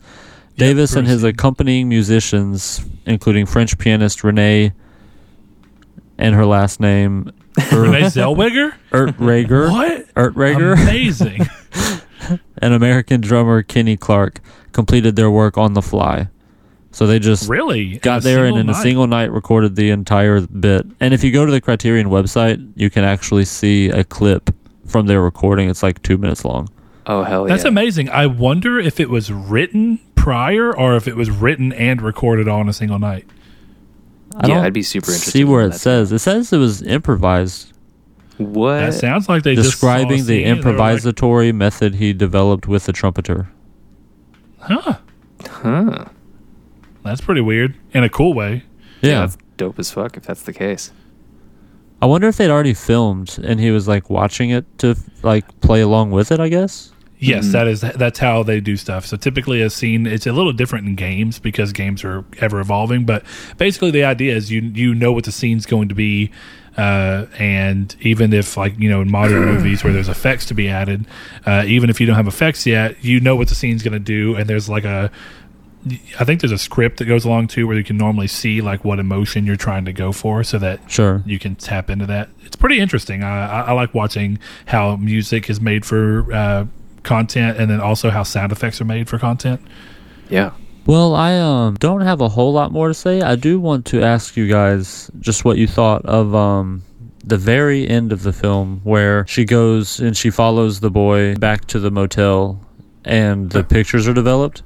Ooh, Yeah. boy, that sounded like a weird uh, date. You know, like uh, there's going to be the old dude from To Catch a Predator waiting in the motel room. Like, did Damn, you I'm follow this I'm boy here? The, I'm stuck in the camera. But what about you, Brett? What did you think of the ending? I I actually liked it because in a weird way I kept I kept trying to figure out what they were going to do to end it to try and tie the two together, and I like how in the end it's like they're both going to go to jail. Uh, like they both kind of have their up, comeuppance for what they've done. Uh, and I kind of had that moment where I was waiting to see what was going to happen. Uh, and that's that happens through her waiting to see what happens to the main character because it's like you know he did what he did and of course the idea was always to get away from it. And it's like even the elevator scene almost seemed like it was like you know him having to pay for what he had done. Uh, so when you look at all that together i like the way that it kind of brought the two uh, you know the two lovers that i feel like mirrored each other in uh, and have them essentially suffer the same fate before it was all said and done. Um, yeah. But also I just really love the the the camera work and the tone and the dialogue at that moment, and it just really dove into the noir style where it's like you have the the cop there and he's like he's like oh you two? Come on come look at this. And then he's just like and, and, and one of the things i love is like not only what he says but how he says it where it's like you're lucky too you know? Uh if we if we wouldn't have found this out, he would have, you know, uh, your love interest would have been dead, uh, and there's Yeah. no way he could have gotten over it. But because of this, he's only going to get five years. But then it turns to that melodrama of like, but for you, my dear. Twenty years minimum. Yeah. which seems Uh, and- disproportionate. I don't know. well, I if guess she it's was weird the any one that like talked him into it and got him to do it, I guess she could be found as like the conspirator or something. Yeah, but he said it, it is weird because it's like even then he still committed the the worst action, which is Oh, murdering for sure. someone. Yeah. Five years for murders, a bit on the low side. well, Yeah, I- ten years, what five for good behavior.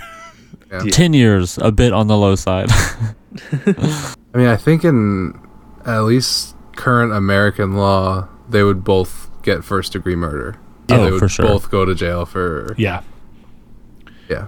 Yeah, you know, my, my, my French law is pretty pretty poor though. So Although my but they'll just eat some 1950s. French law is on point, and Yes, that guy yeah. was he was right. They would have got five years. well, I'm very So- fluent in bird law, so if you need me for bird law, I've got you covered. Uh, but uh, yeah, I, I thought that at the end was really. I, I not only like I, something. I don't know if it was just the actress. I think that they chose a really good actress for that. Oh, she's fantastic. yeah. I really liked hearing her Mm-hmm. monologue in the weirdest. Like, I, I liked when it was like she's just talking within her own head, or even Yeah, her moments where it closes up and she's yeah, and she's just kind of monologuing out loud, like in a soft whisper. I don't know why. I just I bought it every time she did it. I was like, oh yeah, I get, yeah, I'm into this. Yeah. Mm-hmm. And so the ending being nothing but that, and then her kind of waving her hand through the pictures, and even the message of it's like, well, even if we're not together right now, and even if we won't be together in this picture, in this frozen moment in time, we're together. I just like the.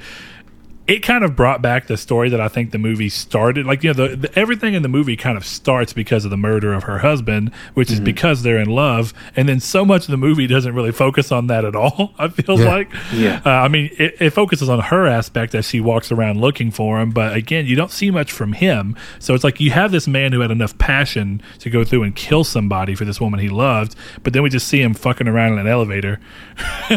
Well, he Yeah. did look at his watch once. He did, and he was like, "Oh, Florence is waiting for me." Yes. And then, of course, he had his moment when he's being interrogated, and he's like, "Oh, well, they saw you." and then he essentially gave us the room that I did not hit her. I did not. yeah. It's bullshit. like not it. It wasn't acted that badly, but it was essentially the same thing where it's like, okay, I loved the uh well good for them. all right. Did he say? Uh, they said, well, they said they saw you here. Well, I can't help that. yes, that was it. That was it. That was really funny. That that scene was good. Yeah. Uh, but I, I like the ending as a whole. Just it, it was very stylistically fitting. It felt so right to end to the type of movie that it was trying to be, and it kind of brought the story it started with home. Uh, I, I think in a way it kind of redeems the movie. Weirdly Yeah. enough, What about you, Chris? What do you think of the ending specifically? I think the ending to the movie is good.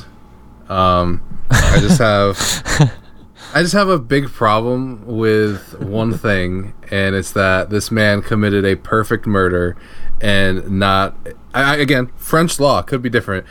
There's zero point zero percent chance they would have been found guilty in a court of law. Because there's Zero evidence. percent chance. Exactly. There's literally no evidence. They don't even have the rope because that fucking random girl took it.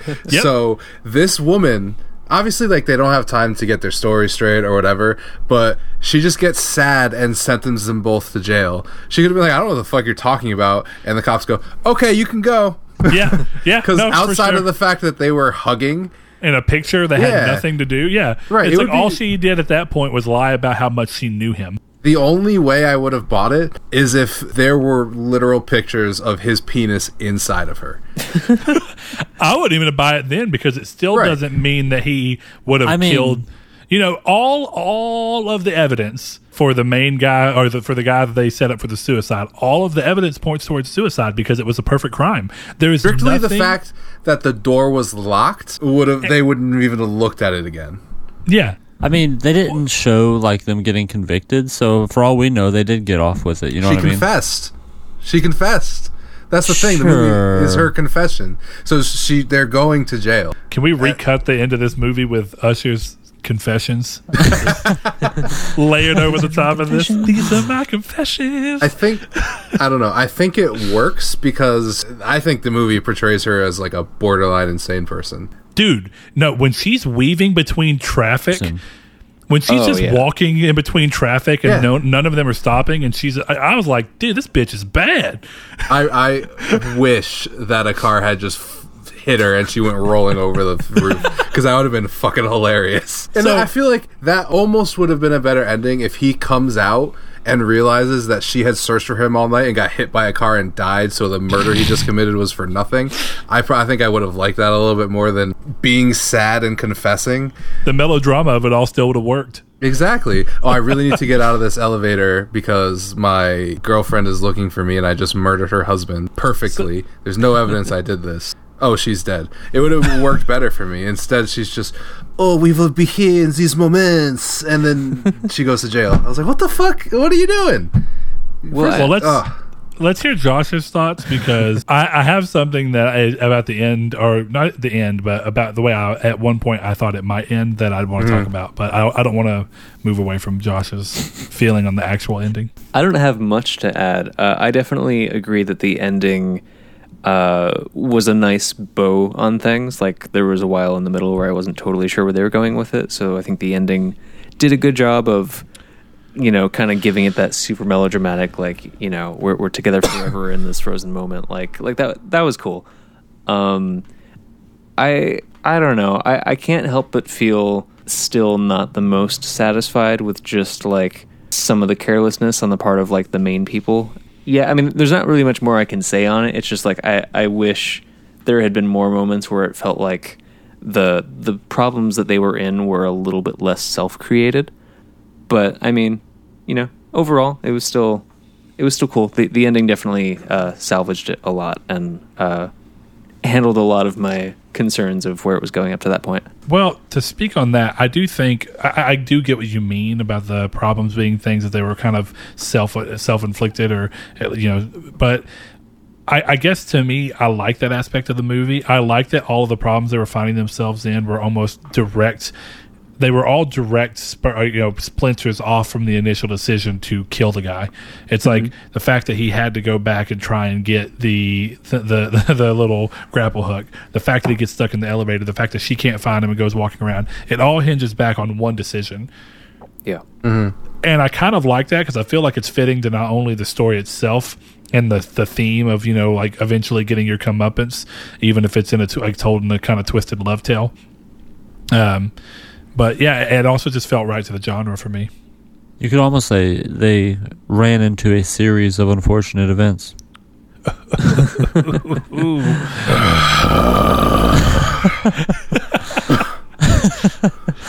Which is our next movie, the Jim Carrey movie. Objection, Your Honor. No evidence. No, I Shout out to um, the Netflix adaptation of that though. The Netflix version was actually really good. I. I need to books. finish it. I think season two. I think I started season two, but never finished it. It's very good.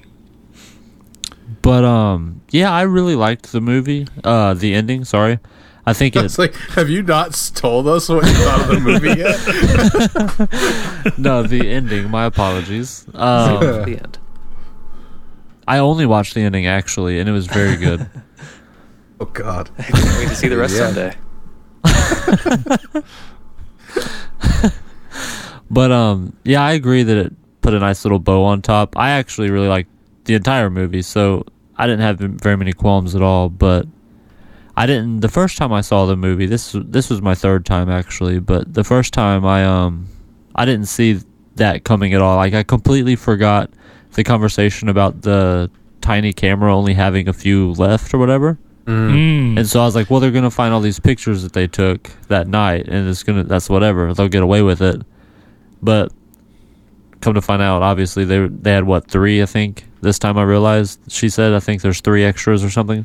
Yeah. Mhm. Which, by the way, impressive fidelity on that tiny ass camera for the time. Right, Right? dude? Three hundred. And also, it's wild. That iPhone 20. the fact that everyone apparently just had them, like even the the poor flower girl who's like, I wish I could live a, a nice life. She's like, Oh yeah, my friend has one of those.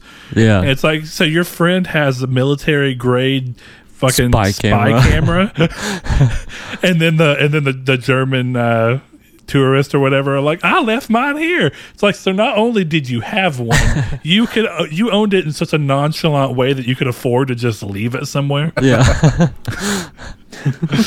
I, I actually forgot about that. That was that contributed to my feeling of just like, dude, is there anything this guy does think of in the moment? So, can I be honest? Because I think it's something interesting. Where you guys said you didn't see the ending coming, and that's that was one of the things I'm, I was trying to say with convenience that I'm now thinking about more. Is I thought this movie was just insanely predictable, and I, it kind of shocks me that you guys didn't see it coming. Not not to like shit talk or anything, but like okay so that actually brings me to my thing Not just shit talk, but you all suck. How did you not see that coming? I mean, guys are I have a galaxy brain.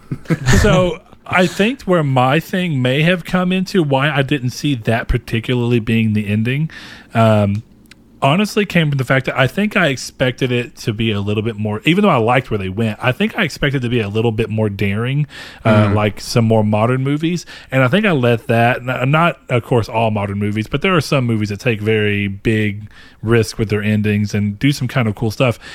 Uh, where I was going to get at earlier, the question I was kind of thinking is, there was a point in my thing where I was like, you know, it'd be really interesting if the reason that the name was given to this movie the way it was. I know it sounds weird. I was like, I honestly think I would have liked this movie a, a lot had they just had it to where the guy dies in the elevator. like I know that sounds weird, but it's like yeah, like any of the ways, like wh- whatever the reason may be, it's like if he just would have essentially, even if you want to say he got trapped prisoner style in the elevator, and because the, they found the guy dead, the whole business closed down, so the building got vacant or whatever, and he's just stuck in the elevator, and it's assumed that he's dead. That would have been brutal, man. That, that would have been brutal, but in a way that kind of felt like, oh, so he's. And, and maybe if they would have played a little bit more on the fact that like he just committed this brutal act for this person, doesn't get to go see her, and instead is alone with his thoughts and harping on the fact of what he just did, and the movie doesn't really touch on that. I'm like, I'm pretty sure if you killed somebody and then you uh, immediately afterwards were alone by yourself for hours upon hours, I don't know how you could escape the mental anguish that's going to come with that. It's like, you know, if you can go see the person you did it for, then you can kind of have a justification of why you did it and you can try and go through it that way. But instead, we just see a man who did something terrible and here he is in this elevator for hours upon hours and he's not mentioned it or thought about it or said anything about it once. Well, I think Well, see, if I you're think- going to do something like that, you probably don't give a shit. Well, I- but I I also think they address that in the beginning of the movie where him and the husband are talking about war and casualties, and he's like, "Well, Yeah, he used to be there just in has the to be- army and shit. yeah. So. I'm not." I get where you're coming from because you're a Yeah. normal human being, but I think the vast majority of soldiers in his, you know, I don't know what the right word is, but like Era? class, I guess.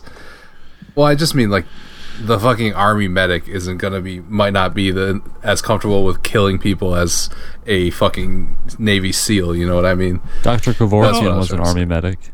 Well, I mean, there are also angels of death. I, was don't know just what kidding. I argument don't you're know trying if to. he was ever an army medic. don't quote me on that. so I should say that I felt like the movie set him up as someone who said, like, you know, the I felt like the boss was more nonchalant about death and killing people than he was. He seemed to be the mindset of set of like, hey, you know, uh, war comes with a, with a bunch of costs. You know, you shouldn't you, you shouldn't shirk off what war actually can means to you know Mm-hmm. to life. So I, I don't know. I guess I felt like they kind of set it up to where he would be that, and you don't see him do anything else monstrous throughout the movie. Even Yeah. and, nor do you learn of things that he'd done in his past. I mean, I think that people like to say that a soldier has to be able to do these things, but I think really a lot of times soldiers go in and don't really do much of what you think they do, or even if they do it, it doesn't mean they enjoy doing it. No, and maybe I- they're more oh maybe they're more acceptable to doing it because they've had to in the past. You never know. Well, Uh, I, I also think that that whole scene was trying to set him up the the boss up as a villain in Mm-hmm. a way, so that you didn't feel bad for him. Yeah, because they didn't want to tell you why he was doing it yet. So instead, Right. you're just like, oh, he's doing it because apparently his boss is just an evil piece of shit. Right. yeah. you know, trying to So- not earn redemption of character, I guess. Yeah, so I guess I should say that say in general that I didn't see the ending coming because I with, with the name being the way it was, and honestly, I got to give them shout out also for the artwork on it. The artwork looks surprisingly modern, and I don't know if that's just because, of course, I, I wonder what the original art looks like because we may be seeing somebody who's gone through and created new art for it. But you know, when you The shared it the other what? day, uh, like the cover art for the movie. Oh, that was done by Criterion. Okay, They make I the like covers that. special for each movie they do. Well, I wonder what the original was then, because I was It really looks like when you a first 1950s cover. I'll post in the Discord, and uh, Okay. we can do it on Twitter as well for people listening. Yeah, I really liked the way that it looked on here because when you shared it the other day and I just looked it up real quick in passing, I was like, oh, I didn't think that this was a 1950s movie just from looking at the art. And I didn't realize it was in black and white. None of that crossed my mind until the movie was suddenly on. And, or like right when I was going to click to play it, I was like, oh, 1950s? I was like, what the hell? Nor did I realize it was French because, unlike the first movie you chose last week and then decided to change it, uh, this did not carry forth a French name. This So- has the same actress as the other one. Oh, interesting. Well, it caught me off guard regardless, and uh, I, I, I guess I, again, I don't know if it was a week's worth of expectations of thinking this was going to be a newer movie. It's, I, I don't know. I don't know what it was that kind of made me think that the movie might have done. I don't want to say more because I don't think what it did was not enough or anything. I just thought it was going to do something way different. Yeah. Mm-hmm. I just I don't know, man. The second the second he Okay, so the movie played out this way for me. He comes he murders the guy, comes down, doesn't take the thing, and I'm like, he's gonna forget that. Then he goes out to his car and he starts it and he goes back inside and I'm like, that kid's gonna steal the car. And then he go they steal the car and they meet up with those guys. I'm like, they're definitely gonna kill them. You know, it, it for me it was just every t- every story beat like happened a beat earlier for me in my head. So it, I guess that might be part of it for me. Why I don't necessarily click the same way as you guys. And I don't think you're wrong in that. I do think that uh, like m- most of what you said, uh, I think the m- I think beat by beat. It, I think it was easy to tell like a couple of moments before it was supposed to capitalize in on some things, but I don't think it was easy to know where they were going to go. Like you know, we talked about Detective Pikachu while before we started recording, and how it was very obvious from pretty early in the movie what was going on. The true Um, noir movie. Like yeah, uh, the true noir Pokemon movie. But no, uh, It I was actually, actually a remake I, of this movie. I remember when we were watching that movie that uh, pretty early on when they first started showing the scene of, uh, or actually when they first showed that the whole thing with uh, Mewtwo could transfer conscience, I was like, oh, okay, yeah. So his dad got transferred into Pikachu, like way before the movie tells you that. Yeah. Um, that that's a different thing uh, than being like, oh, here in a couple minutes, he's gonna he uh, once he gets down to the bottom of the building, he's gonna see that he left that thing, and he's gonna have to go back up. Oh, okay. When he goes back up, that guy's gonna steal his car. All that's like quick in the moment, and I do think that that was you know predictable. But I think the overarching like bigger story hits, I couldn't figure those out because at one point in time. I was actually kind of looking at the movie from the standpoint of like, it'd be really interesting if the way they do this is like kind of a weird play where this guy does this act for love and then ha- forgets this one thing, and you think it's going to go towards his demise, but instead, this couple steals his car, gets his jacket, puts handprints on stuff, goes and kills people, and then it turns out like the kid ends up getting all the rap for the bad things he's done, and it doesn't have anything. You know, our, our guy gets away scot free.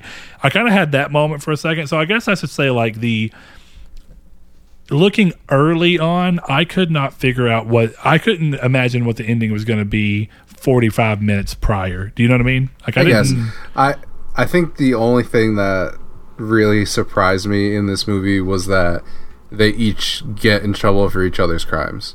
What I th- what I thought was that this mi- like he was gonna commit the perfect murder and then go down for something he didn't do. Yeah, So- and I had that thought as well. Yeah, which may have been more interesting. I don't know. Um, but you know, I don't know. It just, I get what you're saying, and you're right. It wasn't one of those like, oh, he left the grappling hook up there. He's gonna, he's gonna get caught for the murder, and so is this other random kid. But it was just they, you know, they introduced stuff, and it was just obvious. You Yeah. You know, I was really bummed whenever the little girl picks up the grappling hook. I was like, first of all, we see it fall. Or we see that it fell. We don't see it fall, but we see that it fell. I was like, are they going to actually do something with this little girl grabbing this? Like, is this going to matter at any point? No, it doesn't. But if you were a kid and you saw a grappling hook on the sidewalk, would you not pick it up and run oh, away Oh, with it? absolutely, I would. Okay, so it makes sense. Convenience, Blake. It's convenience. You'd be the coolest kid on the block. Convenient for the kid. They just got a fucking No, dope ass grapple hook, bro. The, the, yeah. the movie borderline says it's it's convenience because she's like, it's very late. Why are you out here? There's just a random child in the middle of the Paris streets Hey. at night. That's a good point. I don't know much about the youth in Paris, but I'm going to imagine that that can't be common. No, I wouldn't let my small. That is a small child. She That could is be an a orphan. that is a parent that needs to have their child removed first of all. But I, I live in a safe neighborhood and I wouldn't let my child go running around it. So Bro, the it fact could be that an orphan. She may not have even had parents. You insensitive jerk. well, kidnapping didn't well, exist then back then. Oliver Twist should keep an eye on his friends. I don't know what to tell you, but there's no reason for there to be a small child on the street when the movie acknowledges that it's very late at night. It just was like, what? Maybe Again, she's the grappling hook cleanup service. Maybe you never I would know. have bought that more than a fucking literal toddler hanging out with this woman trying to break into a building. I know it's not going to happen, but I would love a spin-off movie that comes from this of like the adventures of the little girl with a grappling hook, like, like completely separate. Like we get to follow her in 1958 Paris uh, or France, you know, and being like, oh yeah. I mean, it was, technically it wasn't Paris, but you know, just being like, oh well, what'd she do once she got a grappling hook? Because you give a kid a grappling hook, and a whole world of possibilities come. The spin-off to this movie is Bionic Commando rearmed, and she she, be, she she loves grappling hooks so much she becomes a grappling hook for her husband. no, she she replaces her arm with a grappling hook. That's all it is. Uh, but you know what would have been more funny? It, it would have been in, in a really dark way. What if the ending for the movie would have been that because she picked up the grappling hook and then they see her with a grappling hook and they can tell that it was looped around the pole and her think it's handprints the were on it? the kid goes to jail for the murder of the guy. Uh oh. Boy, that was a now funny I joke. we were going around.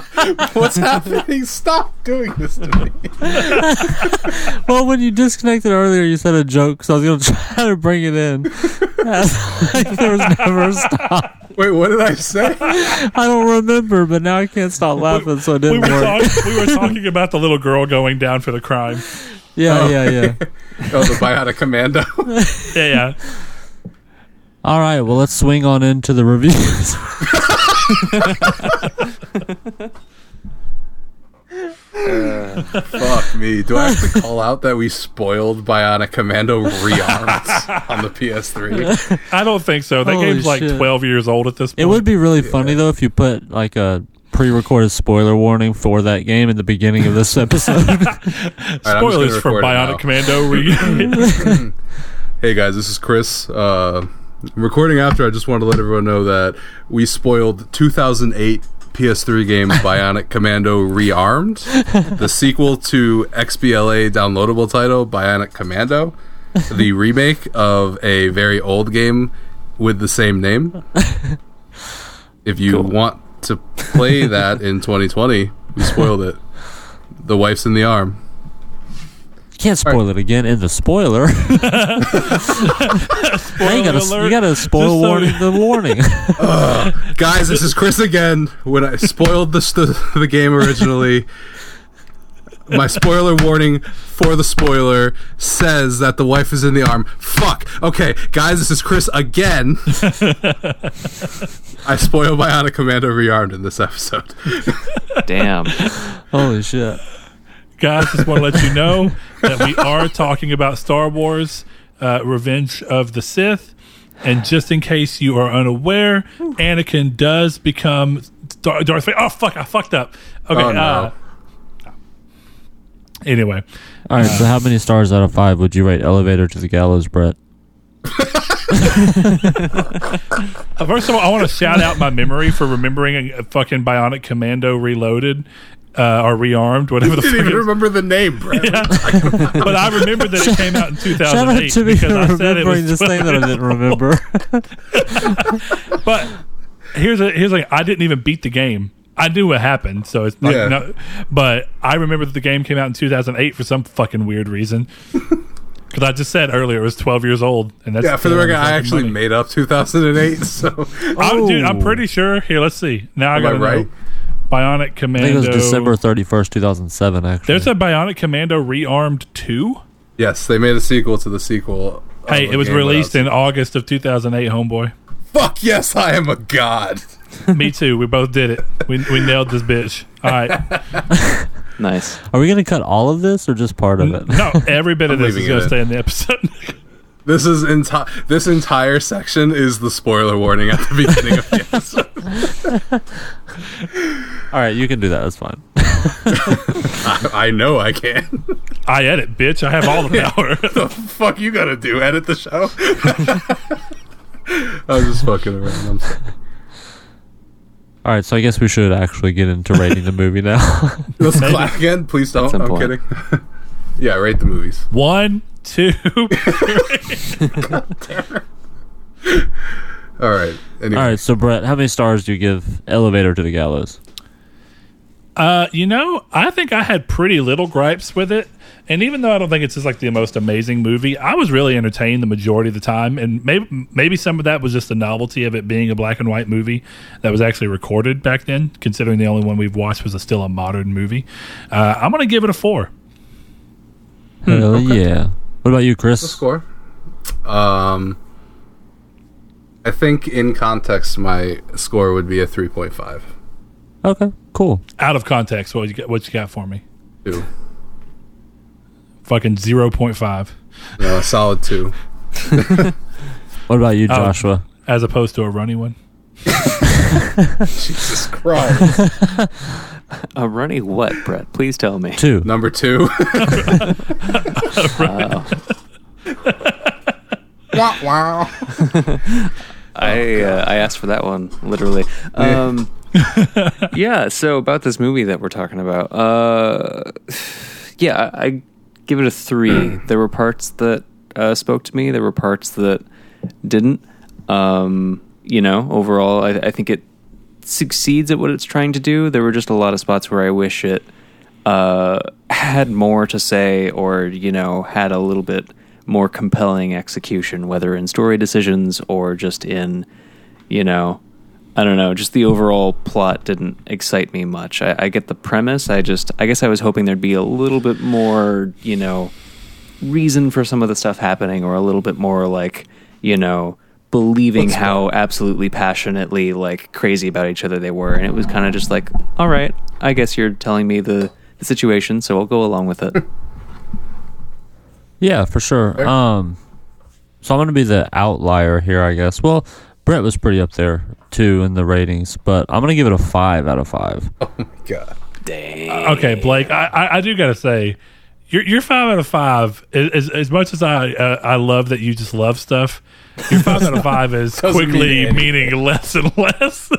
Well, I'm picking movies that I love so that I can discuss them. and I Maybe you should- appreciate like I'm that. not picking movies I don't like. I I appreciate that, but the, it's just as I- outside looking in, I could see someone being like, "This guy just gives a fucking five to every movie." I mean, I, get, I gave this one a five months ago when I watched it, but I get what you're saying. Yeah. Sure. Yeah, no, I, I- I know. I'm just saying, if you were even if you were listening in order, so many of our episodes, you've just been like, I'm gonna go ahead and give it a five. This guy's getting paid off by Criterion. Yes. Yeah, yeah. Big, big movie restoration is just really floating our podcast over here. Two Hey, guys to in a lab fair- somewhere. Industry plants. I just went ahead and looked because I was actually curious how many I've given. I've only given five to six so far. Well, seven counting this one Mm. out of 18, which is a lot. But again, I picked most of those and I love all the movies that I picked. So Yeah. That's, and that's one of them you picked and you loved it, but you had never seen it. exactly. So fair enough. But all right, I guess next week is Chris's turn. So what do you got Oh, for us, yes. Chris? Wait, wait. I think. Oh. Do, do you guys hear? I think the the midweek manatee phone is calling. Oh, I'm hearing the phone ring.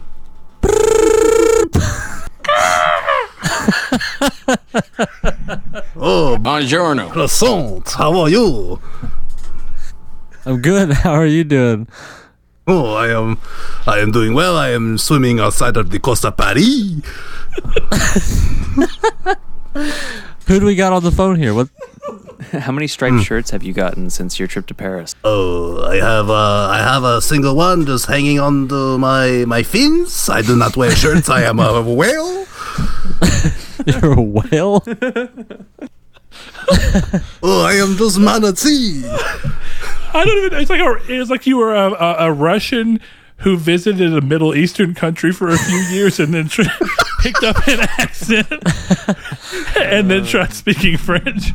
Oh, I am a nomadic creature. I do pick up everything from my environment. You sound you sound like Watto. That's what it is.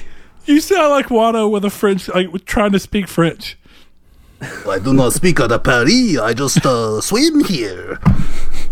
Who? What is going on? Tell me what to say. Midweek Manatee. Uh, this week on the podcast, Oh. we watched one of Blake's favorite movies, Criterion Collection uh, member Elevator to the Gallows, and we were curious if you've Oh. seen this movie before. What is a wha- wha- what is a gallow? I have not seen the movie. Well, It's like actually, I torture think device. Oh, you got to remember oh, I he do is like torture. manatees are primarily from the UK. So just so we can throw that out there, this movie is rather called um, "Lift to the Scaffold." Ah, see, see, you make sense in my native language. I do understand what you are saying. Yeah, Oh, the French manatee from England. Please, uh, continue. I have limited time on this earth. are you about to run out? Of, are you about to run out of minutes on your on your conch phone? yes, I do not have a charge card, as you American would say. I just You don't have find phone minutes, on beach. Are you almost out of minutes from your AC and C phone? Oh yes, I yes yes. You knew, you knew, you you, you knew about Gary at the AC&C store trying to sell me an iPhone 11. Dude, fuck Gary. He's always trying to upsell you on gadgets you don't need. If it ain't broke, yes, don't fix I. it. That is what I said. I told him I want a cheap phone. I do not want to pay an upgrade fee. I just want the iPhone. I do not care about your 11s or your cameras. You should have asked him for uh, you know for the iPhone uh, SR. Oh, I, I, that's what I would have liked, but I do not have the, the the tech magazine here. The last one I found was from 1973. so, you have seen the movie. I have elevator to the sky, correct? Something Yeah. like that. Good Yeah, enough. that Uh, one. close enough. The man is in elevator, almost get crushed like a little pancake, but he does not. Yes. Ah, I have seen movie. At So what least do that you- part. So, how much do you love the movie or do you hate the movie? Uh, the, the movie is okay. It is a, a tiny bit, uh, what is the word? Convenient for my taste. but, uh, I, I think Chris, Chris here saying. actually agrees with you. Yeah. yeah, I actually really do agree with the manatee. He is spot on and a very intelligent man. Oh, thank you, Mr. What, uh, C- Chris? Yes, my name is Chris. you should know that. You call into the podcast every week. Call into podcast? I do not understand. What is podcast? bro, we talked to you last week. You introduced yourself with a cowabunga, dude. And now you're just changing accents because you couldn't hold a fucking accent last week. This is the same dude. This is Martin. Jeez, Chris, You, I you, mean, you're being kind of tough on the guy. He's trying. Yeah, give Yeah, him a man. fucking I mean, break, look. dude. Look, I just want consistency with the midweek matinee. You know what? Or We're gonna whatever the replace you with Martin. Well, I I think Martin's nomadic lifestyle would make that a little difficult. And his problematic viewpoints. I don't know. He Yeah, always well- finds time to call in every week, though. You know. Hmm. yes, I I do make effort for you and your your American podcast. you you should be a little more grateful. I don't have to be grateful to you, you fucking whale. what is happening? Someone stop this. Please just end my misery. I'm talking to myself. Are we just? oh my god! I hope your parents are just your parents are listening through the wall. And you're like, what the fuck is Chris on? I was just gonna see how long you were gonna keep going. I, I had more.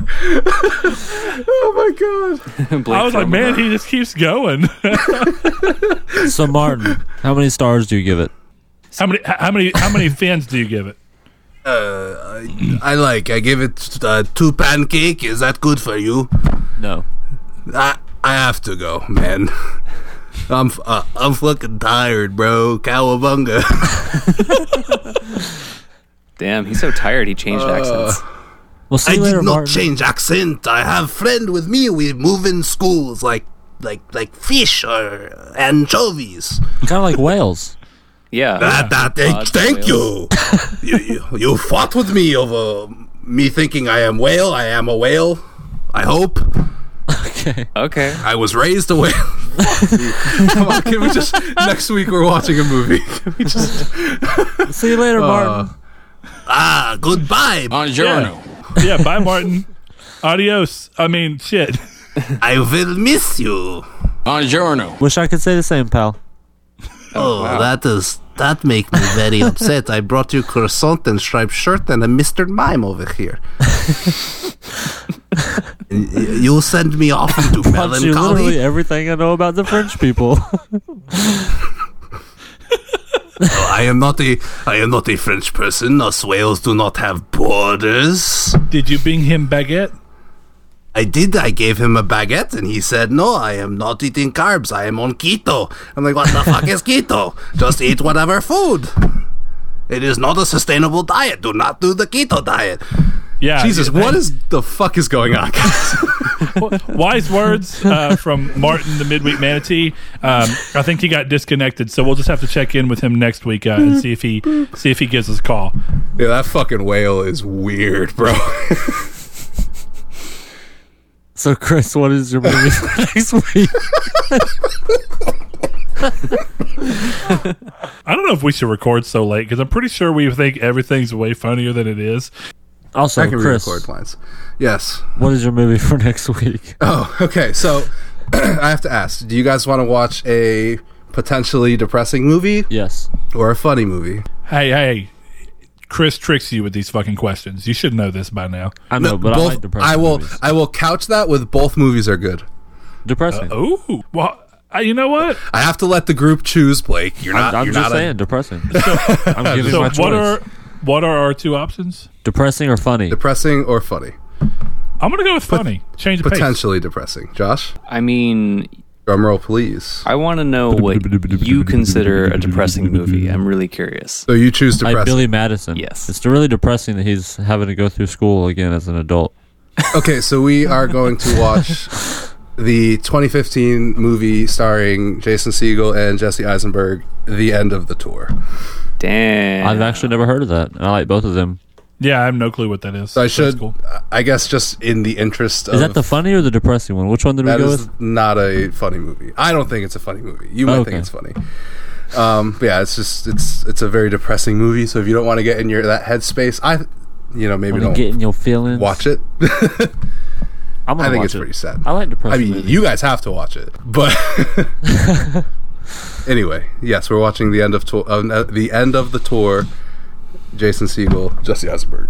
Okay, cool. Interesting casting. Both Yeah, actors that I enjoy. Yeah, I, I was really shocked that I liked it. Made me cry on a bus. Oh yeah, dude. I only Is that one of cry on those like buses. you're randomly watching it because it was the on like the entertainment on the ride? Mm-hmm. Well, I know I chose it, but I was like, "Oh, this is Jason Segel. It'll be funny." I'm like, mm-hmm. "Oh, it's so real." oh no, it made me sad. Anyway, All right. Yeah, Well, I really, guess that's really it. interested to see what Martin thinks of it next week. oh, I do not know if Martin will have watched. when did Watto get here, guys? Hey, Watto. I have always been here. I don't know who Watto is. You don't know who Watto is? Couldn't tell you.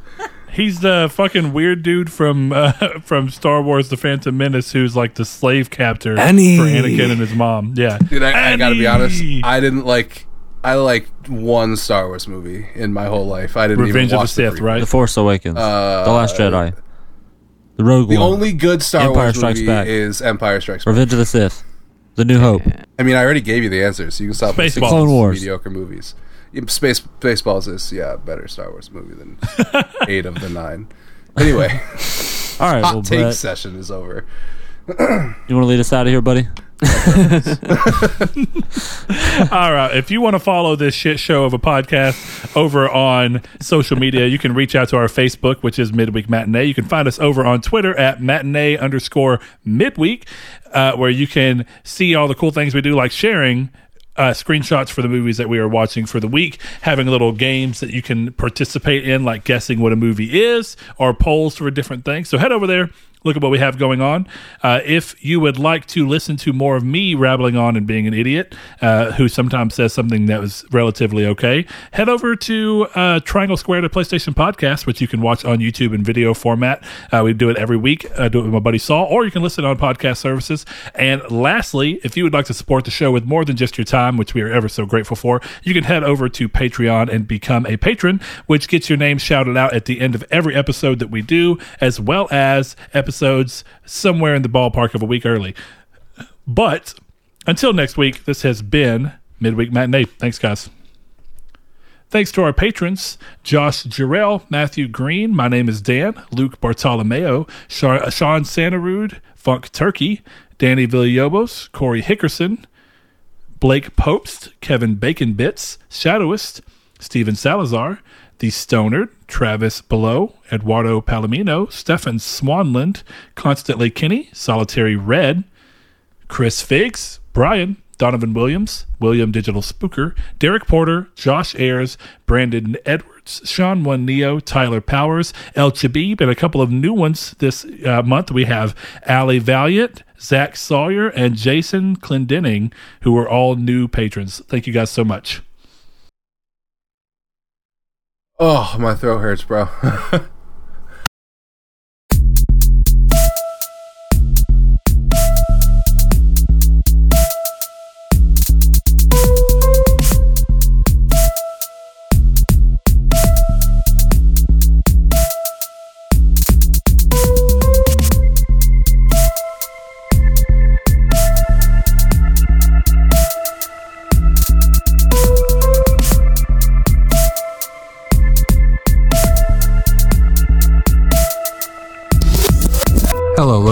congratulations. You have discovered the secret message. Midweek Matinee is produced and edited by Christopher Figueroa. Music is by Joshua Lago. Thank you for your support and for enjoying all these movies with us. And lastly, please send your iTunes reviews to Old Pink, care of the Funny Farm.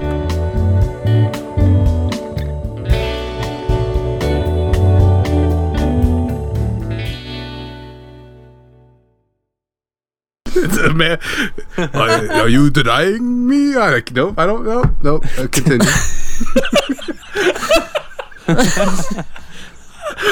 I identify as a whale. Is that what you're about to say? yes, that's exactly what I was like, I shouldn't make that joke. Because I don't mean it in the way that it would come off, so I can't make the joke. Also, dude, your your fucking accent sounded like a Russian.